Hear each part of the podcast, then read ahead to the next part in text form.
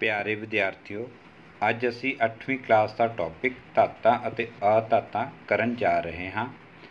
ਕੁਦਰਤ ਵਿੱਚ ਮਿਲਣ ਵਾਲੇ ਤੱਤਾਂ ਨੂੰ ਮੁੱਖ ਤੌਰ ਤੇ ਦੋ ਵਰਗਾਂ ਵਿੱਚ ਵੰਡਿਆ ਗਿਆ ਹੈ, ਧਾਤਾਂ ਅਤੇ ਅਧਾਤਾਂ। ਅੱਜ ਅਸੀਂ ਉਹ ਗੁਣ ਦੇਖਾਂਗੇ ਜਿਨ੍ਹਾਂ ਦੇ ਆਧਾਰ ਤੇ ਇਹਨਾਂ ਨੂੰ ਧਾਤਾਂ ਅਤੇ ਅਧਾਤਾਂ ਵਿੱਚ ਵਰਗੀਕ੍ਰਿਤ ਕੀਤਾ ਗਿਆ ਹੈ। ਸਭ ਤੋਂ ਪਹਿਲਾਂ ਅਸੀਂ ਇਹਨਾਂ ਦੇ ਭੌਤਿਕ ਗੁਣਾਂ ਬਾਰੇ ਵਿਚਾਰ ਕਰਾਂਗੇ। ਮਰਕਰੀ ਜਾਂ ਪਾਰੇ ਤੋਂ ਇਲਾਵਾ ਬਾਕੀ ਸਾਰੀਆਂ ਧਾਤਾਂ ਕਮਰੇ ਦੇ ਤਾਪਮਾਨ ਤੇ ਠੋਸ ਅਵਸਥਾ ਵਿੱਚ ਮਿਲਦੀਆਂ ਹਨ, ਜਦੋਂ ਕਿ ਅਧਾਤਾਂ ਤਿੰਨੋਂ ਅਵਸਥਾਵਾਂ ਠੋਸ ਦਰਵ ਅਤੇ ਗੈਸ ਦੇ ਰੂਪ ਵਿੱਚ ਮਿਲਦੀਆਂ ਹਨ।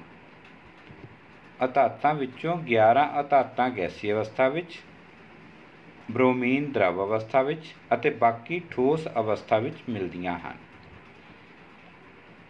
ਧਾਤਾਂ ਦਾ ਇੱਕ ਖਾਸ ਗੁਣ ਉਹਨਾਂ ਦੀ ਧਾਤਵੀ ਚਮਕ ਹੈ, ਜਦੋਂ ਕਿ ਅਧਾਤਾਂ ਚਮਕਹੀਨ ਹੁੰਦੀਆਂ ਹਨ।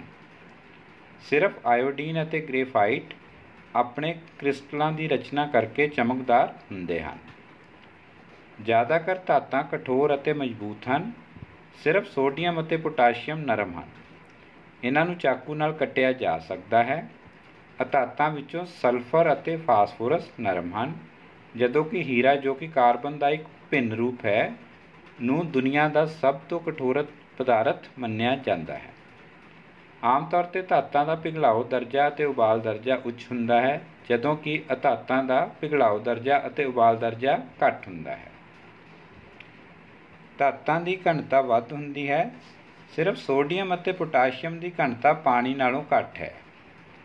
ਅਧਾਤਾਂ ਦੀ ਘਣਤਾ ਘੱਟ ਹੁੰਦੀ ਹੈ, ਪਰ ਆਇਓਡੀਨ ਦੀ ਘਣਤਾ ਬਹੁਤ ਸਾਰੀਆਂ ਧਾਤਾਂ ਨਾਲੋਂ ਵੱਧ ਹੈ। ਹੀਰੇ ਦੀ ਘਣਤਾ ਬਹੁਤ ਜ਼ਿਆਦਾ ਹੁੰਦੀ ਹੈ। ਇਸੇ ਤਰ੍ਹਾਂ ਧਾਤਾਂ ਦਾ ਇੱਕ ਹੋਰ ਗੁਣ ਖਿਚੀਣ ਯੋਗਤਾ ਹੈ।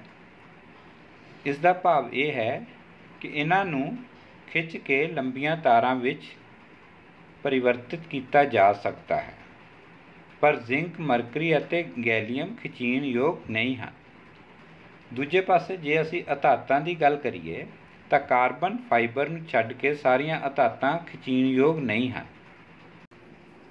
ਧਾਤਾਂ ਆਮ ਤੌਰ ਤੇ ਕੁਟੀਣ ਯੋਗ ਹੁੰਦੀਆਂ ਹਨ, ਜਿਸ ਦਾ ਭਾਵ ਹੈ ਕਿ ਇਹਨਾਂ ਨੂੰ ਕੁੱਟ ਕੇ ਇਹਨਾਂ ਦਾ ਆਕਾਰ ਬਦਲਿਆ ਜਾ ਸਕਦਾ ਹੈ ਅਤੇ ਉਹਨਾਂ ਦੀਆਂ ਪਤਲੀਆਂ ਸ਼ੀਟਾਂ ਬਣਾਈਆਂ ਜਾ ਸਕਦੀਆਂ ਹਨ। ਸੋਨੇ ਅਤੇ ਚਾਂਦੀ ਵਿੱਚ ਇਹ ਗੁਣ ਸਭ ਤੋਂ ਵੱਧ ਹੁੰਦਾ ਹੈ। ਪਰ ਅਧਾਤਾਂ ਕੁਟੀਣ ਯੋਗ ਨਹੀਂ ਹੁੰਦੀਆਂ। ਜੇ ਇਹਨਾਂ ਤੇ ਬਲ ਲਗਾਇਆ ਜਾਵੇ ਤਾਂ ਇਹਨਾਂ ਦੇ ਟੁੱਟ ਕੇ ਟੁਕੜੇ ਹੋ ਜਾਂਦੇ ਹਨ। ਧਾਤਾਂ ਬਿਜਲੀ ਅਤੇ ਤਾਪ ਦੀਆਂ ਸੁਚਾਲਕ ਹੁੰਦੀਆਂ ਹਨ। ਇਸ ਤੋਂ ਇਹ ਭਾਵ ਹੈ ਕਿ ਇਹਨਾਂ ਵਿੱਚੋਂ ਤਾਪ ਅਤੇ ਬਿਜਲਈ ਧਾਰਾ ਆਸਾਨੀ ਨਾਲ ਲੰਘ ਜਾਂਦੀ ਹੈ। ਚਾਂਦੀ ਅਤੇ ਤਾਂਬਾ ਸਭ ਤੋਂ ਵੱਧ ਸੁਚਾਲਕ ਹਨ। ਅਧਾਤਾਂ ਤਾਪ ਅਤੇ ਬਿਜਲੀ ਦੀਆਂ ਚਾਲਕ ਨਹੀਂ ਹੁੰਦੀਆਂ। ਇਹਨਾਂ ਵਿੱਚੋਂ ਸਿਰਫ ਗ੍ਰੇਫਾਈਟ ਬਿਜਲੀ ਦਾ ਚਾਲਕ ਹੁੰਦਾ ਹੈ। ਸੋ ਬੱਚਿਓ, ਇਹ ਸਨ ਧਾਤਾਂ ਅਤੇ ਅਧਾਤਾਂ ਦੇ ਭੌਤਿਕ ਗੁਣ। ਹੁਣ ਅਸੀਂ ਇਹਨਾਂ ਦੇ ਰਸਾਇਣਿਕ ਗੁਣਾਂ ਦੀ ਗੱਲ ਕਰਾਂਗੇ। ਇਸ ਵਿੱਚ ਸਭ ਤੋਂ ਪਹਿਲਾਂ ਇਹਨਾਂ ਦੀਆਂ ਆਕਸੀਜਨ ਨਾਲ ਕਿਰਿਆ ਬਾਰੇ ਗੱਲ ਕਰਾਂਗੇ। ਧਾਤਾਂ ਆਕਸੀਜਨ ਨਾਲ ਕਿਰਿਆ ਕਰਕੇ ਧਾਤਵੀ ਆਕਸਾਈਡ ਬਣਾਉਂਦੀਆਂ ਹਨ, ਜਿਨ੍ਹਾਂ ਦਾ ਸੁਭਾਅ ਖਾਰਾ ਹੁੰਦਾ ਹੈ ਅਤੇ ਇਹ ਲਾਲ ਲਿਟਮਸ ਨੂੰ ਨੀਲਾ ਕਰ ਦਿੰਦੀਆਂ ਹਨ। ਉਦਾਹਰਣ ਵਜੋਂ, ਲੋਹੇ ਦੀ ਆਕਸੀਜਨ ਨਾਲ ਕਿਰਿਆ ਹੋਣ ਤੇ ਆਇਰਨ ਆਕਸਾਈਡ ਬਣਦਾ ਹੈ ਅਤੇ ਮੈਗਨੀਸ਼ੀਅਮ ਦੀ ਆਕਸੀਜਨ ਨਾਲ ਕਿਰਿਆ ਹੋਣ ਤੇ ਮੈਗਨੀਸ਼ੀਅਮ ਆਕਸਾਈਡ ਬਣਦਾ ਹੈ।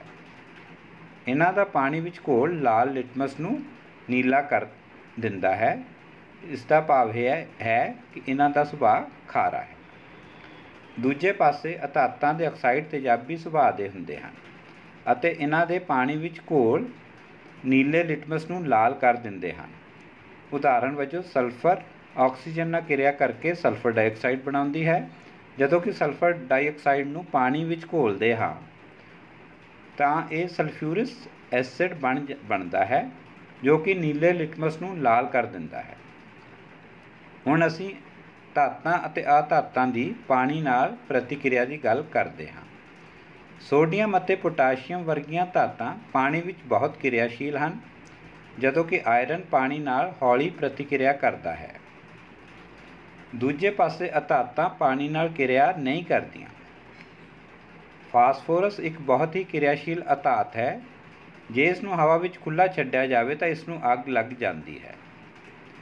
ਵਾਯੂਮੰਡਲੀ ਆਕਸੀਜਨ ਤੋਂ ਸੰਪਰਕ ਤੋੜਨ ਲਈ ਇਸ ਨੂੰ ਪਾਣੀ ਵਿੱਚ ਰੱਖਿਆ ਜਾਂਦਾ ਹੈ। ਭਾਵ ਇਹ ਕਿ ਪਾਣੀ ਵਿੱਚ ਇਸ ਨੂੰ ਅੱਗ ਨਹੀਂ ਲੱਗਦੀ, ਪਾਣੀ ਇਸ ਨਾਲ ਕਿਰਿਆ ਨਹੀਂ ਕਰਦਾ।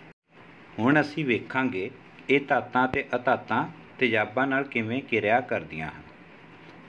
ਧਾਤਾਂ ਤੇਜ਼ਾਬਾਂ ਨਾਲ ਪ੍ਰਤੀਕਿਰਿਆ ਕਰਦੀਆਂ ਹਨ ਅਤੇ ਹਾਈਡਰੋਜਨ ਗੈਸ ਪੈਦਾ ਕਰਦੀਆਂ ਹਨ। ਅਧਾਤਾਂ ਆਮ ਤੌਰ ਤੇ ਤੇਜ਼ਾਬਾਂ ਨਾਲ ਪ੍ਰਤੀਕਿਰਿਆ ਨਹੀਂ ਕਰਦੀਆਂ। ਸੋ ਇਹ ਸਨ ਧਾਤਾਂ ਅਤੇ ਅਧਾਤਾਂ ਦੇ ਭੌਤਿਕ ਅਤੇ ਰਸਾਇਣਿਕ ਗੁਣ। ਹੁਣ ਅਸੀਂ ਇਹਨਾਂ ਦੇ ਦੈਨਿਕ ਜੀਵਨ ਵਿੱਚ ਉਪਯੋਗਾਂ ਬਾਰੇ ਗੱਲ ਕਰਾਂਗੇ। ਸੋਨਾ ਅਤੇ ਚਾਂਦੀ ਧਾਤਾਂ ਗਹਿਣੇ ਬਣਾਉਣ ਲਈ ਵਰਤੀਆਂ ਜਾਂਦੀਆਂ ਹਨ। ਆਇਰਨ ਦਾ ਉਪਯੋਗ ਫੈਕਟਰੀਆਂ, ਭਾਰੀ ਮਸ਼ੀਨਾਂ, ਆਵਾਜਾਈ ਦੇ ਸਾਧਨਾਂ ਅਤੇ ਇਸ ਤੋਂ ਇਲਾਵਾ ਆਮ ਵਰਤੋਂ ਦੀਆਂ ਬਹੁਤ ਸਾਰੀਆਂ ਚੀਜ਼ਾਂ ਵਿੱਚ ਕੀਤਾ ਜਾਂਦਾ ਹੈ। ਮਰਕਰੀ ਜਾਂ ਪਾਰੇ ਦੀ ਵਰਤੋਂ ਥਰਮਾਮੀਟਰਾਂ ਵਿੱਚ ਕੀਤੀ ਜਾਂਦੀ ਹੈ। ਐਲੂਮੀਨੀਅਮ ਫਾਇਲ ਦੀ ਵਰਤੋਂ ਭੋਜਨ ਪਦਾਰਥਾਂ ਨੂੰ ਲਪੇਟਣ ਲਈ ਕੀਤੀ ਜਾਂਦੀ ਹੈ। ਲੈਡ ਧਾਤ ਦੀ ਵਰਤੋਂ ਐਕਸ-ਰੇ ਮਸ਼ੀਨਾਂ ਵਿੱਚ ਕੀਤੀ ਜਾਂਦੀ ਹੈ।